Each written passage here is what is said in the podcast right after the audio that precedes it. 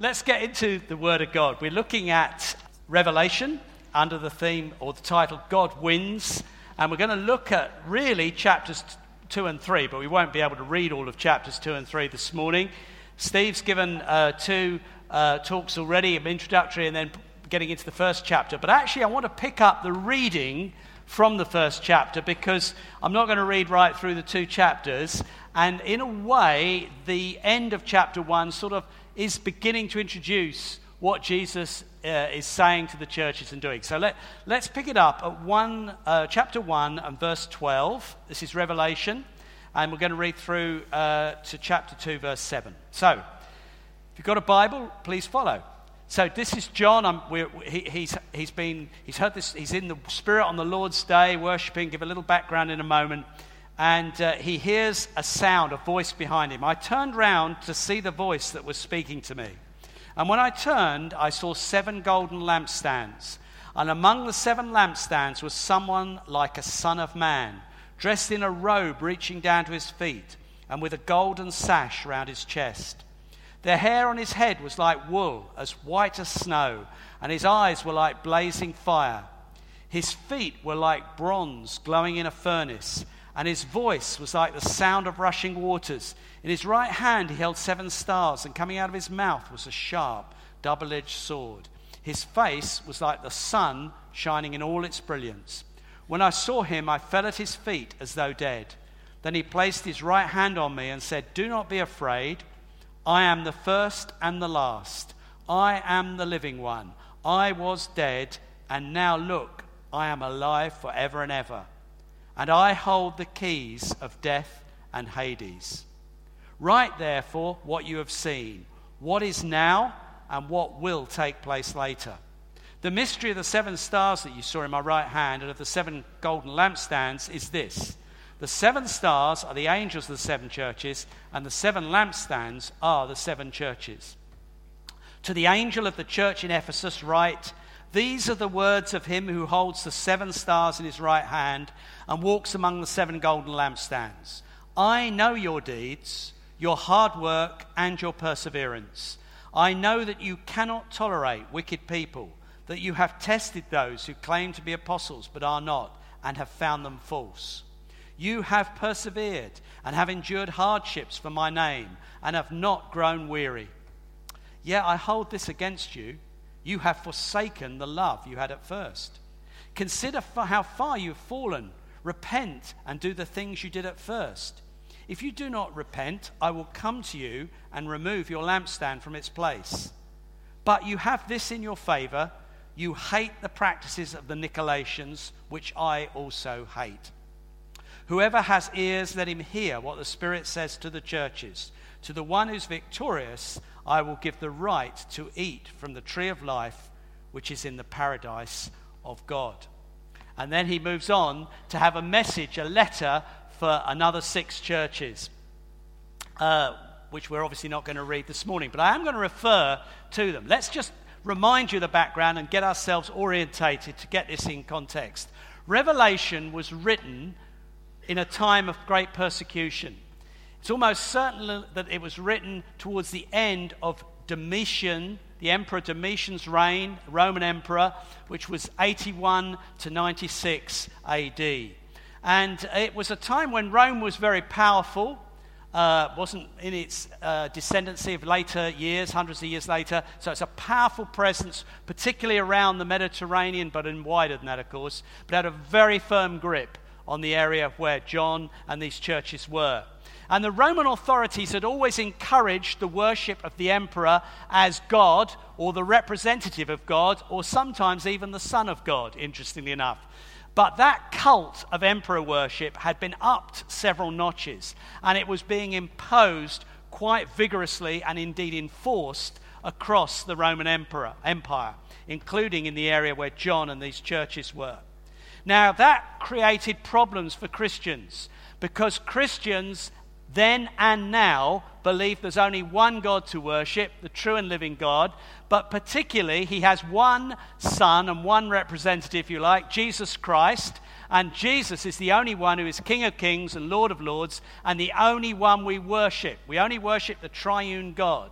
And this was really requiring them to make a choice between going with the culture, which was very strong, and lots of people fitted in with it. And the broad view would be do what the Romans want you to do, and then the Romans will allow you to do your own little religions. There were all sorts of religions tolerated, but you had to burn incense to the emperor, you had to worship the emperor.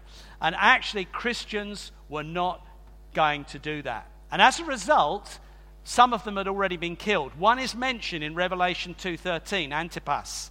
And he was probably one of the leaders of the Pergamum church that had already been martyred because he wouldn't compromise. Uh, the apostle John himself had been arrested and exiled to Patmos, which was, as Steve described, a, a sort of penal colony, a sort of uh, island uh, prison. And the churches that John oversaw were battling with this very real problem, and it covered the whole culture. It was a little bit like being in modern Europe. I, am afraid I have to draw a parallel in the sense that there were lots of different nations, but there was one overarching uh, empire which ruled it all and really made the main decisions, and you had to line up with that. So there were lots of differences between these particular places, cities that are being written to, but actually they all had this battle on. The pressures were mounting to compromise, and indeed, many Christians had compromised. That's a fact. Many of them had followed various teachings which rationalized what they did. And the external threat had created an internal threat of division. So there were many Christians who did, in fact, go with what the culture required, did their nominal worship to the emperor, did this and that. And there were all sorts of ways of theologically rationalizing that, that just was better to fit in and, you know, better to be a, a live dog than a dead lion, as it says in, um, in Proverbs. I'm sure Christians come up with all sorts of arguments, and, and some of it was very thoroughly thought out. You know, we can still worship Jesus and all the rest of it, but it was going on. And then added to that, there was another form of teaching which probably was slightly different, and maybe the Nicolaitans referred to here, which was a sort of super spiritual teaching that allowed you to do what you liked. Uh, in your life morally. So you could indulge in sexual immorality and permissiveness, because your spirit was pure, your spirit was saved. It was a sort of distortion of grace. It was a sort of uh, super spirituality, you know, that you were, your spirits were pure. It's a Greek thing, and it didn't really matter what your bodies did. And so that was another teaching. It's all sorts of teachings internally causing trouble. And while tussling with this, which John would have been doing, and in prison himself, unable to get to the churches, he's worshipping the Lord. He's just on uh, uh, uh, in the Spirit on the Lord's day, and then suddenly he has an encounter with the risen Jesus. And it's an incredibly life changing time for him. Right here, we read it already. And out of this, he receives something from Jesus. And it's, it's different to the other letters. It's not like Paul, who's led by the Holy Spirit, but it's a very much more, um, what should we say, ordinary sort of writing, rational, arguing cases, talking about specific things. This it comes over part prophecy as well as part letter. And, it, and it's like it's, that's what Jesus is saying, and John is just the conduit for Jesus' words. Much of the New Testament's not written like that. This one is. It's apocalyptic, it's prophetic. And it's like, this is the word of God to you. This is what Jesus is saying to the churches. And in this whole amazing book, there is a perspective of heaven that John gets hold of that's incredible. And he sees that what Jesus sees. He sees how Jesus sees things. He sees how Jesus sees the churches, how Jesus sees spiritual warfare, how Jesus sees political movements, and how he sees world history. Now, the book was clearly occasioned by what was happening in the first century AD, by what was happening, contemporary events and circumstances. But it also speaks for the whole church age, and it speaks to forces that will constantly be operating right up to the end. That comes out very clearly, but it's actually specifically stated in one of the verses I read.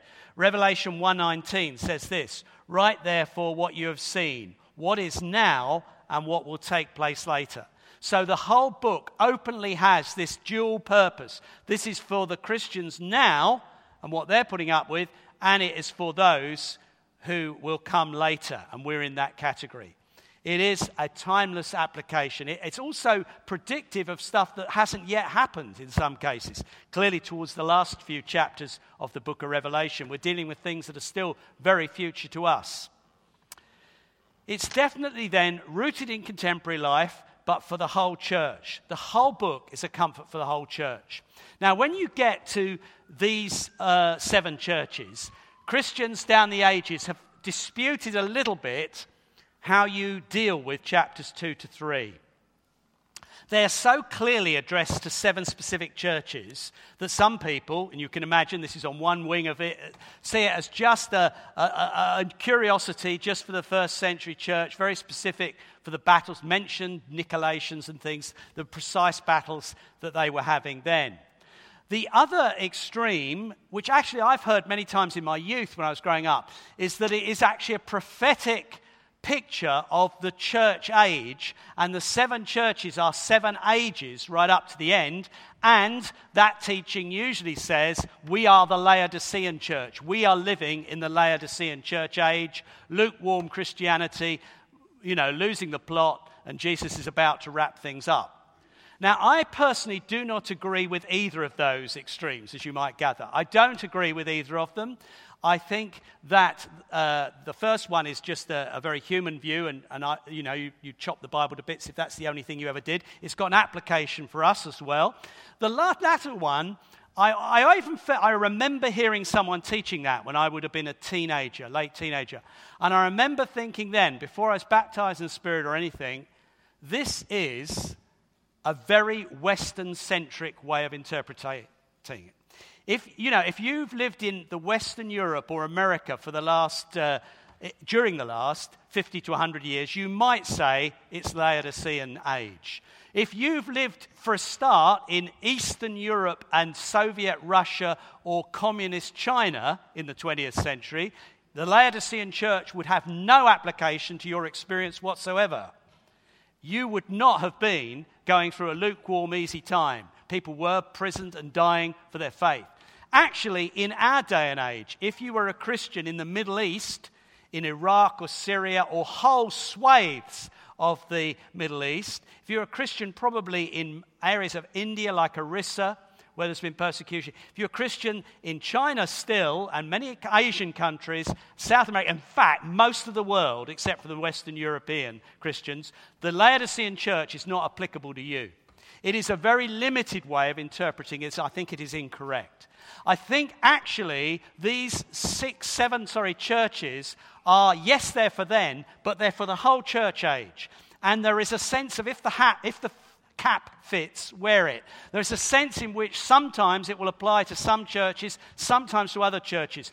But I tell you what, these letters and the whole of book of Revelation really kick in when you're under pressure. They are letters that's a writing that makes a lot of sense to a church that's being, being bashed about, to a church that's being persecuted, to a church that's feeling under the cosh and on, under pressure. That's always going to be where it really engages. And so, actually, the whole concept that quite comfortable Christians, and I am one of those, can sit and speculate through revelation about where exactly does um, you know, Saddam Hussein fit in? Where did Kissinger fit in? Where did, uh, you know, Hitler fit in and the Pope and all the rest of it? Historic.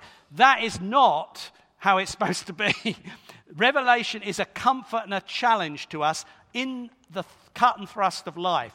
It has got a predictive element. I'm not denying that, but you have to be rather careful that you don't try and get too precise with that. So, this section is the same. It has an application for us in a broad sense with lots of encouragements and challenges in it. Now, I'm going to talk now for, for, a, for a few minutes about it, looking, trying to look at the encouragement angle. And Jim, in two weeks' time, is going to talk looking at the challenge. Is that right, Jim? No doubt, if you haven't prepared already, you'll be coloured a bit by what I'm saying. Uh, the, I, I'm sure there'll be overlap, but we'll try and serve, both serve you in our own individual ways. Now, the way I want to look at it for us today, I want to ask three simple questions, which, of course, I will answer, endeavor to answer, looking at, the, looking at these chapters. Here's the first question What is Jesus doing now? If that could go up, please. What is Jesus doing now? You see, Jesus is risen from the dead. He is alive, and we love to celebrate that, rightly so. Victorious, risen from the dead at the right hand of the Father in heaven. And in a sense, there's a timelessness about heaven, so that's fine. You know, Jesus up there. What's he doing? Is he just sort of chilled out with his feet up, just waiting till Father says, Will you wrap it all up, go back to earth and bring the end? Uh, is he sort of just, uh, you know, watching the old reruns of things he did on earth? And no, no, of course not. Of course not. What is Jesus doing now? Because heaven and earth do intersect. We are locked into time, heaven isn't. But that doesn't mean that heaven can't engage with time, and it does. It does. I believe we have angels amongst us sometimes. I believe there are angels that have responsibility for each church. The angel of the church, I don't think that's about the minister. That would be out of all kilter with the rest of the New Testament. I think it's about a spiritual uh, guardian or, or watchman for each church, which I think we'll have. There's one assigned to Hope Church Winchester. I don't know if they saw that as the short straw up in heaven, but one of them's got the job. And, and, and, and Jesus, what is Jesus doing now? And this is thrilling and slightly scary.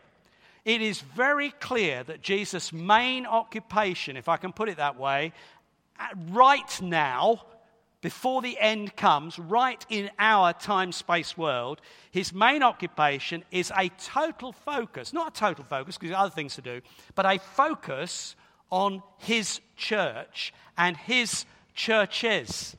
And in picture form, he is seen as walking amongst the churches, which are like lampstands, like oil lamps. And he's walking, tending them checking that they're bright and burning properly, trimming the wicks, putting some oil in, and, rather challengingly, occasionally snuffing them out.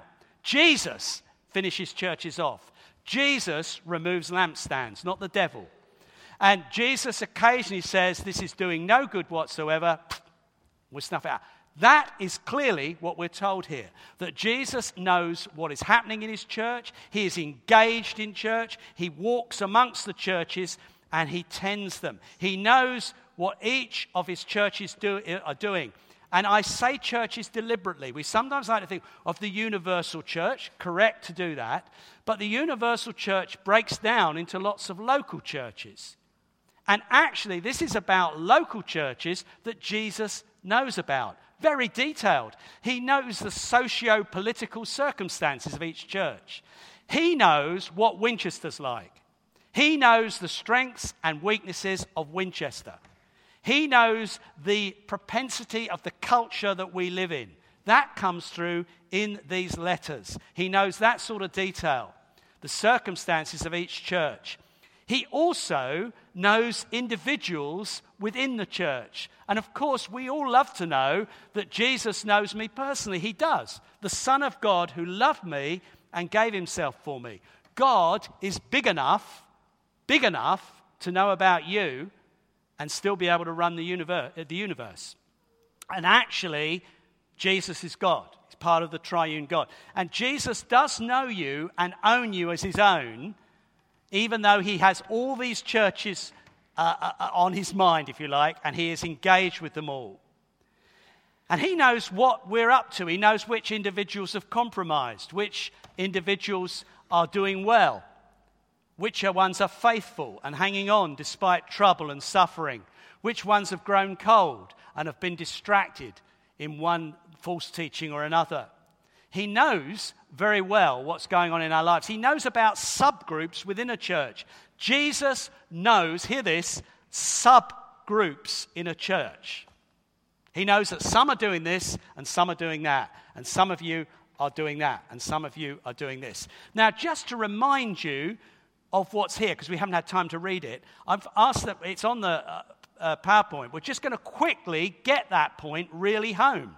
Let's look at Revelation 2 14 to 15. Nevertheless, I have a few things against you. There are some among you who hold to the teaching of Balaam. Jesus knows that, who taught Balak to entice the Israelites to sin so that they ate food sacrificed to idols and committed sexual immorality. Likewise, you also have those who hold to the teaching of the Nicolaitans. Let's look at Revelation 2:24. Now I say to the rest of you in Thyatira, to you who do not hold to her teaching and have not learned Satan's so-called deep secrets, I will not impose any further burden, any other burden on you. He precisely sort of sections those out, those who he knows have not got involved in this false teaching. Look at the next one, Revelation 3 and verse 4. Yet you have a few people in Sardis who have not soiled their clothes. They will walk with me dressed in white, for they are worthy.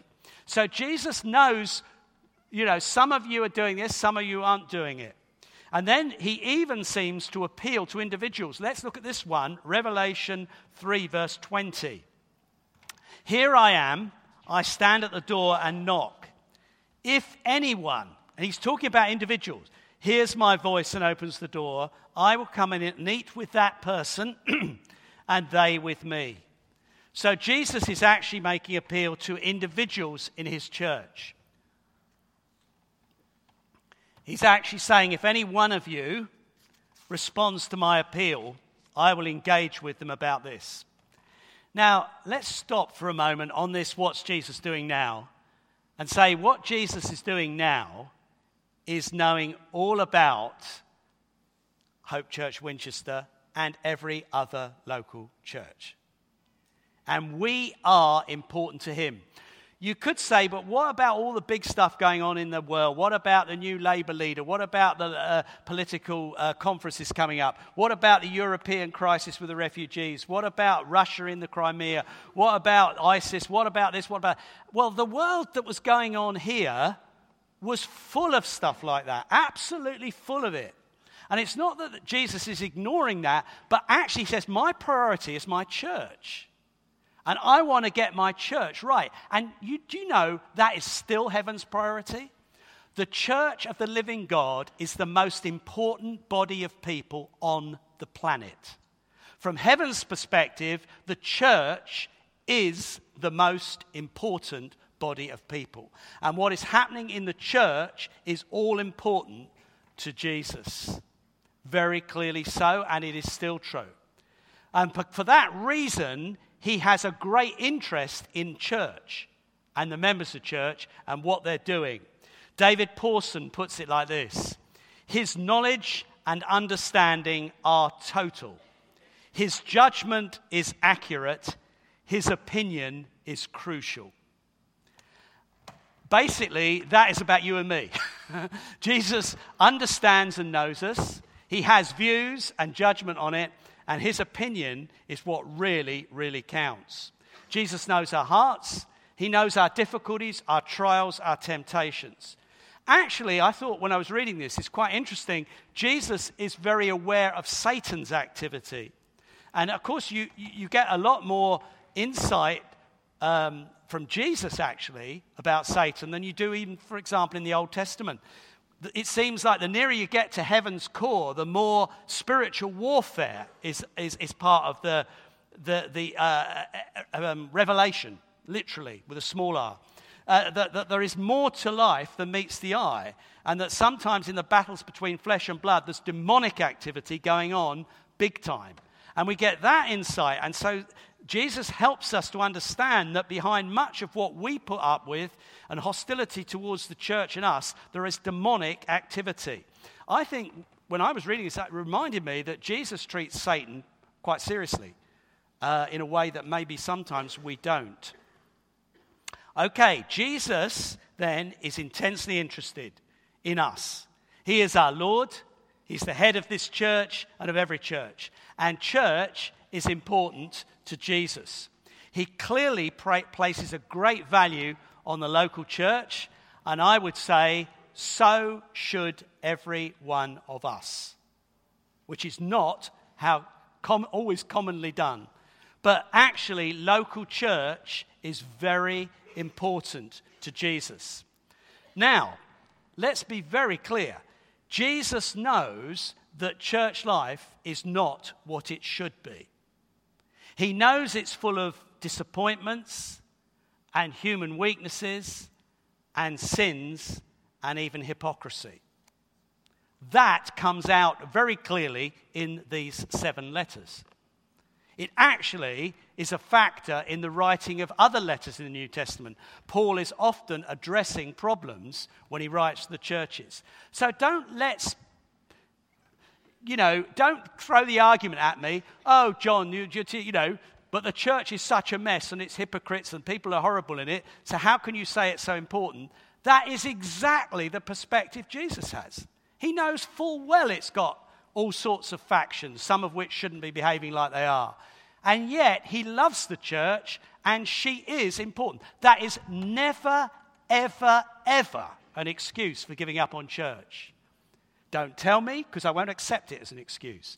It is never, ever an excuse. You never give up on church. You may sometimes change church, often for good, positive reasons, occasionally for very serious challenges, and you feel that God's speaking to you about it. I accept that and I, res- I, respect that.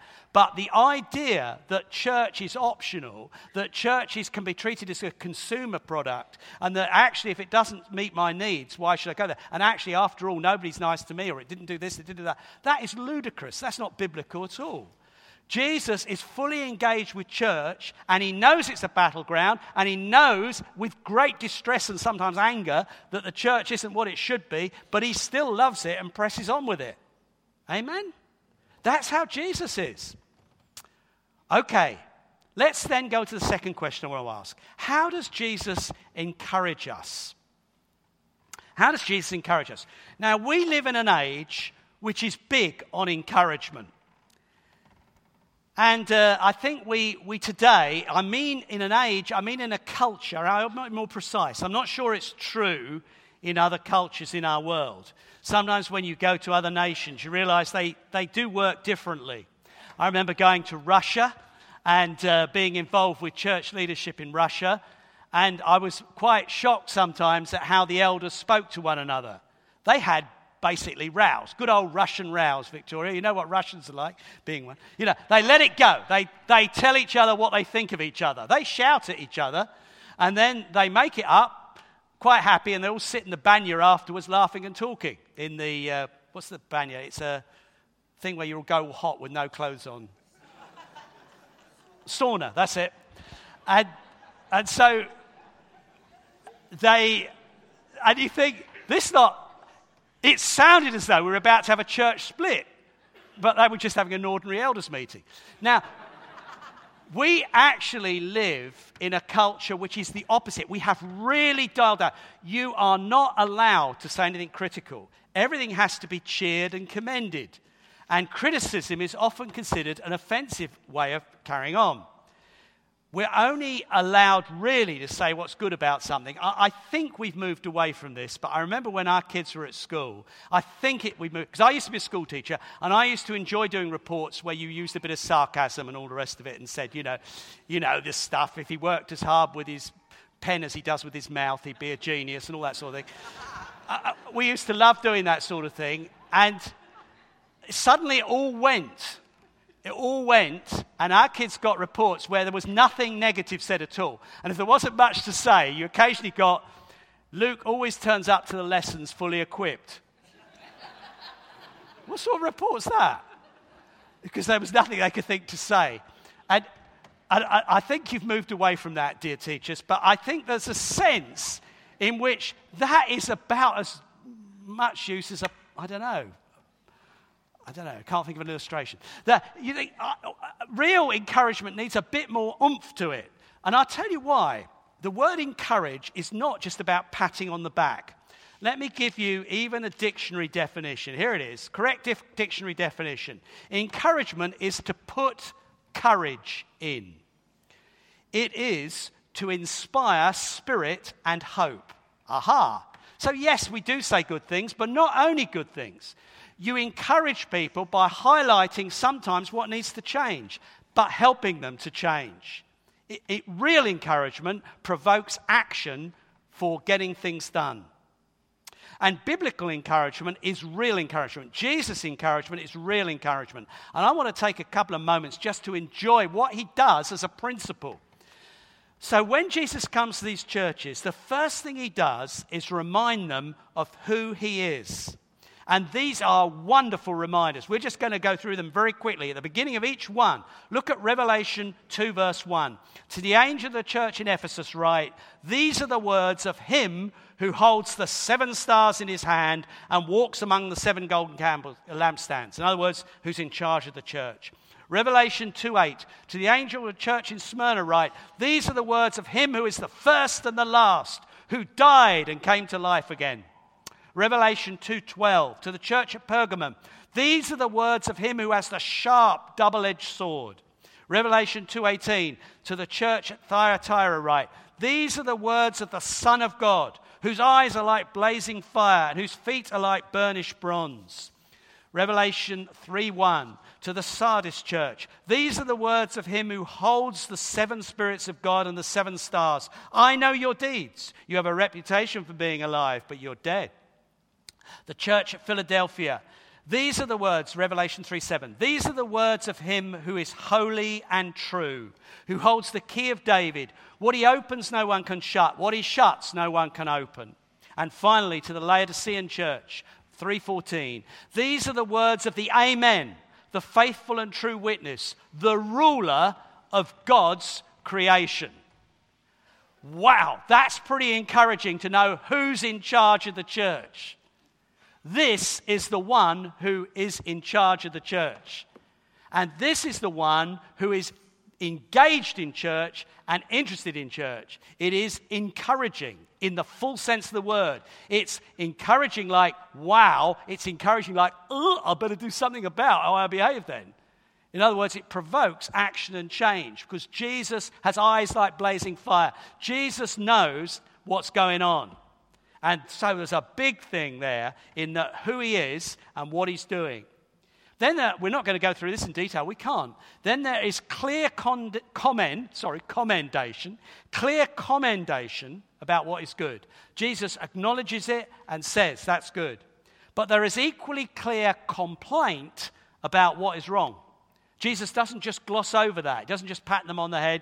He's, even though some of them are having a tough time, he says, Well, you're doing very well there, but not so well there. That's not good. And then there is constructive advice about what to do, about what's wrong. Please understand, I'm telling you what real encouragement is. We need to understand real encouragement is we're getting to know, this is Christian encouragement, we get to know who Jesus is and who's in charge. We need to know what we're doing well and we need to keep doing it and be encouraged to do it we need to know what we're getting wrong. We need to know where we're missing it, and we need to know how to put that right. It's not just a moan, it's not just a complaint. There is a constructive direction given, guidance. And then finally, there are promises, particularly of rewards for those who respond to his word. So there's a whole lot of promise to focus on. Now, this is proper biblical encouragement you and I need to know who Jesus is, and this Jesus is with us. We need to know what he likes and keep doing what he likes. We need to know what he is offended and annoyed about, if you like, what he finds offensive, and we need to know what he's asking us to do about that, how we put that right. And all of us need to live daily in the light of the promises that God gives the promises of forgiveness, of new life, of hope, of blessing etc. That's full bodied encouragement. Full bodied encouragement. And we need to allow Jesus to speak into our lives like that. Now, how's he going to do that? He's going to do it partly through the Bible. So when you read the Bible, you are looking not just to be encouraged, like patted on the head, you're looking for stuff that tells you, oops, you're missing it here. I need to put things right. There should be an element like that where the Holy Spirit speaks to you. The Holy Spirit is active in our company. And sometimes in our worship, in the words that come, in our prayers, we will have encouragements where God's insight into our lives is, is, is highlighted. He knows we're under the kosh in some way and he's encouraging us. But there'll be other times when he puts his finger on something through a preacher or through a word spoken. And we need to let him do that and respond to that challenge when he puts his finger on a nerve. And actually, sometimes more precisely, he will use one another. See, in the New Testament, there's quite a lot about exhorting one another, admonishing one another, and encouraging one another. So, actually, and this is slightly more subtle and needs a bit more care, actually, one of the ways we truly encourage one another is by talking to one another and helping one another. Now, for you and me to not only commend but challenge and direct one another is not quite the same as Jesus doing it directly. Because the person doing it, me, let's take me, I will also be imperfect. That's the first thing. So if I've got Peter, I'm sorry, I'm going to bring you in here. If I feel I want to say something to Peter, I need to know Jesus loves him and be sure I'm going to say positive things. If I feel there's something to challenge, sorry, Peter, you don't mind, do you? You can live with this, broad shoulders. I need to bear in mind that I also have things that are not right in my life, and Peter may actually want to highlight one or two of those when I speak to him. I also need to know something very important. Only Jesus knows the whole story of Peter's life. I don't. I may have feel that there's something which I think is a bit out of order, and I think God's prompting me to help Peter put that right. But I need to remember A, that I've got my own faults, and B, only Jesus knows all the things that are going on. Here's an irritable person who's treading on everybody's toes. They probably need to be helped not to do that, but you may not know what they're battling with at work or at home or in their health. Jesus does know that. So there's a, an extra dimension that only Jesus knows. So we always tread softly. But treading softly doesn't mean we don't do the full work of encouragement. We must not just be trapped in 21st century British culture and even American culture and Californian culture, where you chap and cl- clap, chap, you don't chap, you clap and cheer every tiny little good thing, and you're not allowed to say a bad thing. We are allowed to speak the truth in love. That's how the Bible works. And we should commend. Okay, let's look at lastly who does Jesus commend? It's fascinating to see who Jesus commends in these letters. This is our last point. I'm just going to quickly read them out to you, not in the Bible, but just my own little list here. It, listen to it carefully. In Ephesus, Jesus commends hard work, perseverance, the intolerance of wicked people, critically, in other words, critically examining false teachers. He commends that enduring hardship for the sake of Christ, and he commends not growing weary under pressure. In Smyrna, Jesus commends people for being spiritually rich, even though they are not rich uh, materially. He commends them for enduring demonic inspired persecution, for staying faithful even when they have been suffering. Jesus commends that. In Pergamum, Jesus commends remaining true to Him despite a lot of demonic inspired power of the culture not to. In other words, standing against the demonically inspired culture which says don't remain true to Jesus. And therefore, a link to that, he commends them for not denying their faith even under threat of death. Thyatira, Jesus commends growing in love, growing in faith, their deeds of service to others, and their perseverance. Sardis, Jesus doesn't find much to commend, but the church which looks good and spiritually dead, he does know the individuals who have not compromised their faith, and he commends them for still walking in a worthy manner, manner worthy of being his disciples. Philadelphia, he commends patiently enduring, keeping God's word despite being weak, and staying obedient to him.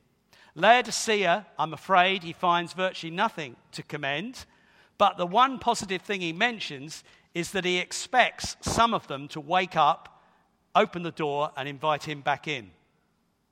Now, all of this is quite interesting, and we haven't got long to explore it, so we won't take long. But let's just think generally as we come to this last part.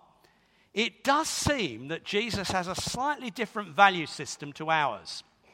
It's my guess that Sardis and Laodicea, who he hardly has anything to commend in, would be pretty high on our list of commendation. I honestly think that's true. I think we would have seen Sardis and Laodicea as pretty successful churches. Why? Because both of them were having a quiet time. They weren't being persecuted much. The culture around was happy with them. Sardis, it says, you have a reputation for being alive. So people thought it was a great place to be. Laodicea, it says, you say, I am rich. I have acquired much wealth. I do not need a thing. So obviously they looked good, that everybody was doing well, and everything was tickety boo. So actually, at these two churches, Jesus has practically nothing to say, but I think we might think they were very successful think, there's a good church. Sardis, good church. Laodicea, good church. Whoa. All the businessmen are there or whatever. You know, I don't know how we do it. But what does Jesus commend? That's not that those things are wrong, because you're going to see it's not like you should be poor and being persecuted. They're not the things he wants to happen to them. These are the things he commends in my words. If you endure suffering and trials and stay faithful to him, that Jesus loves. So when things are tough and you don't give up, Jesus says, Well done. That is high on his list. He commends hard work how prosaic is that? Hard work for his church and for his kingdom. He commends holding on to the basic truths of the gospel when there is a big pressure in the culture not to. He commends, linked to that, avoiding compromising with the values of the society around you. He commends recognizing and exposing false teaching. And we have to say, Jesus does not seem so excited about tolerance as we are. He actually commends some of them for being intolerant. Ooh, that's not very 21st century, is it? Intolerant of things that attack him and the gospel. I'm not saying you're going to be nasty, but you're not tolerant of them. I think we just need to hear what it says.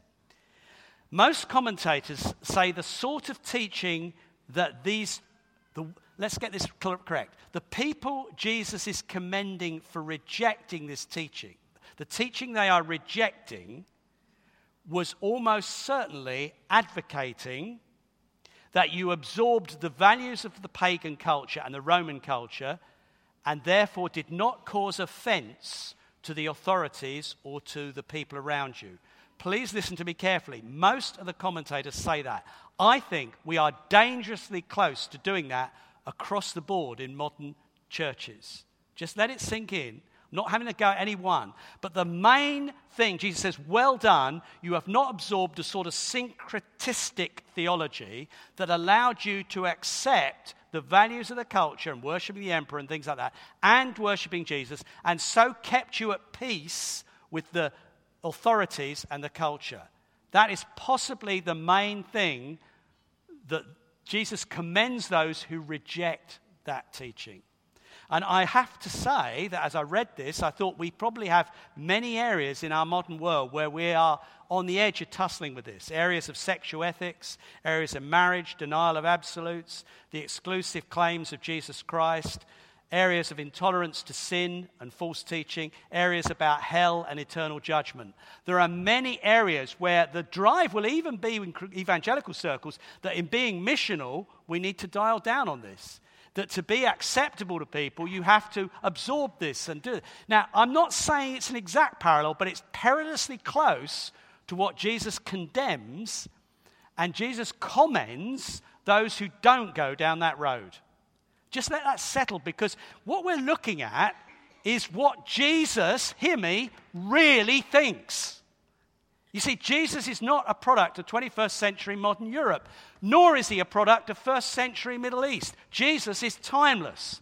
These are timeless words to his church. We aren't battling with the Nicolaitans. We're not battling with this and that. We have our battles. But these are the things Jesus says Well done, when you hold on to my basic truths despite what the culture says. Well done when you endure under difficulties and trials. Well done when you don't compromise in these areas. Now, let me finish by saying Jesus is full of love and mercy and grace. These are not legalistic letters. Actually, Jesus is not yet totally rejecting any of these churches. He's warning them Even Laodicea, which he says makes him feel sick, which is literally what it means, he has not yet spat it out of his mouth or vomited it, which is probably the literal meaning. He says he actually rebukes it, but then he says in verse 19, with a glorious promise Here I am, I stand at the door and knock. If anyone hears my voice and opens the door, I'll come in. And he even says, The ones I love, I rebuke. Don't think we put that up. Verse 19 earlier. Those whom I love, I rebuke and discipline. Jesus says, I love you and I want you to change.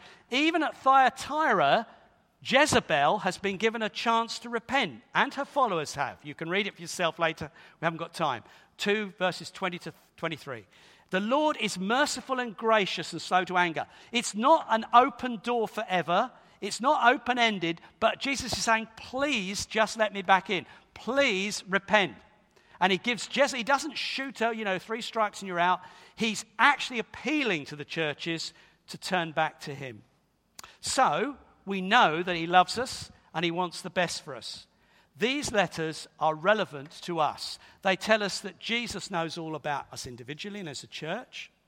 They tell us what he is likely to do when he communicates with us. He's commending us and encouraging us in that way.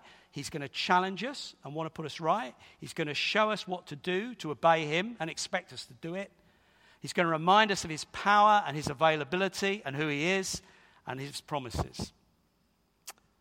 And as we end, I believe Jesus wants just to speak into us for a few moments. So I do want a band to come up. Um, and I want to follow the Holy Spirit as best I can in the last few minutes.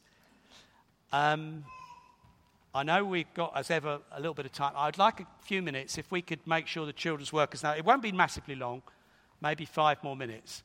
I just feel that Jesus knows about us, and I think he wants to, to speak into us this morning. Let's all stand together.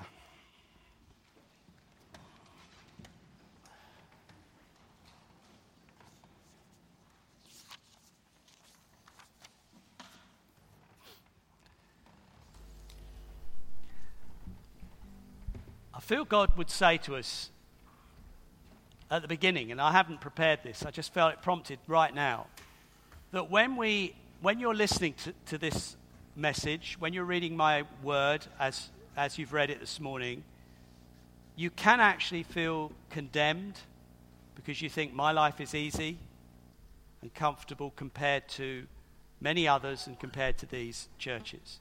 But the Lord says to you, do not be distracted by your comfort. I have blessed you. I have provided for you. I love to see my people doing well.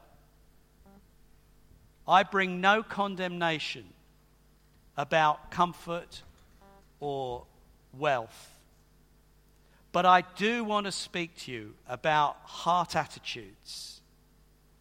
You must never make those things a priority over and above obeying me. And I feel God saying, He knows that some of us have actually endured quite a lot of hardship. It may not be persecution like the early church yet, but hardship in life. We have had constant pressure from circumstances and even from people, relatives and friends, to compromise our Christianity, to sleep with our boyfriend or girlfriend, to not be so fanatical about church, to be more moderate more acceptable. And Jesus commends those of you who have held on to him when pressures have been great to back down on your Christianity. Some of you have been criticized in some quarters, perhaps those who know you well, for the time and the money you've put into church. Jesus says that was given for me. I want to remind you of the woman who poured out the perfume all over me. And they said it was a year's wages. That what a waste. But I commended her and I commend you. I know your deeds, says the Lord.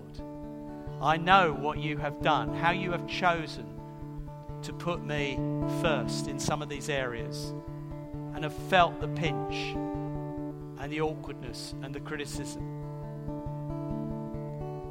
But I commend you, says the Lord. Well done. I really, this is me, not prophesy. I really feel that you not to think of this as, you know, raise your eyes above just Hope Church or something, or, you know, this church as such, as a mechanism, as a, as a system. This is about Jesus. And he says, when you put my church first, you put me first.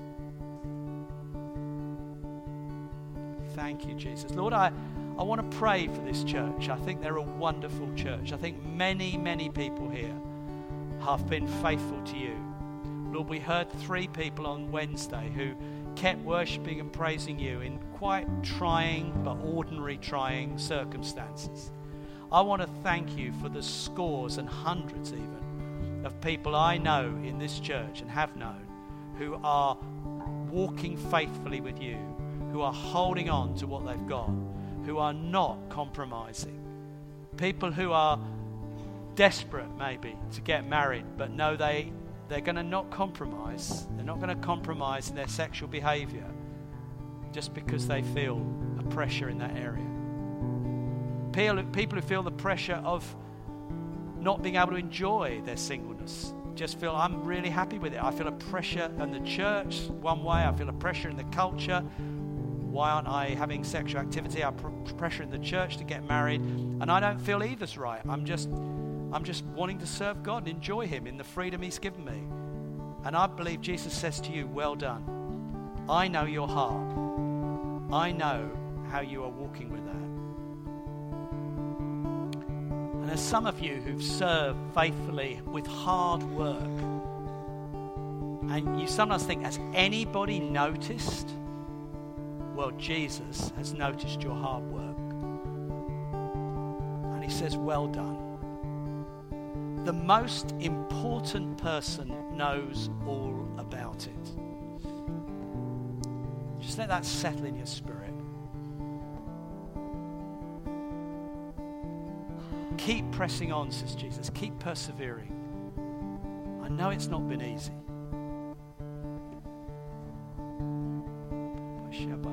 I wonder if we could sing one song, John. I just want to pray as John gets round to that song, just start in a moment, John. I pray, Lord, that you would just bless, personally bless many of my brothers and sisters this morning. Lord, I can't have the insights you have. You can give me some perhaps. But Lord, I pray that you go and whisper into the hearts of many here, well done. Well done. People misunderstood why you did that, but I know why you did it. Well done. Lord, just please speak to these dear friends. Thank you, Holy Spirit. Perhaps we could sing a song, and I've just got one other thing as we finish.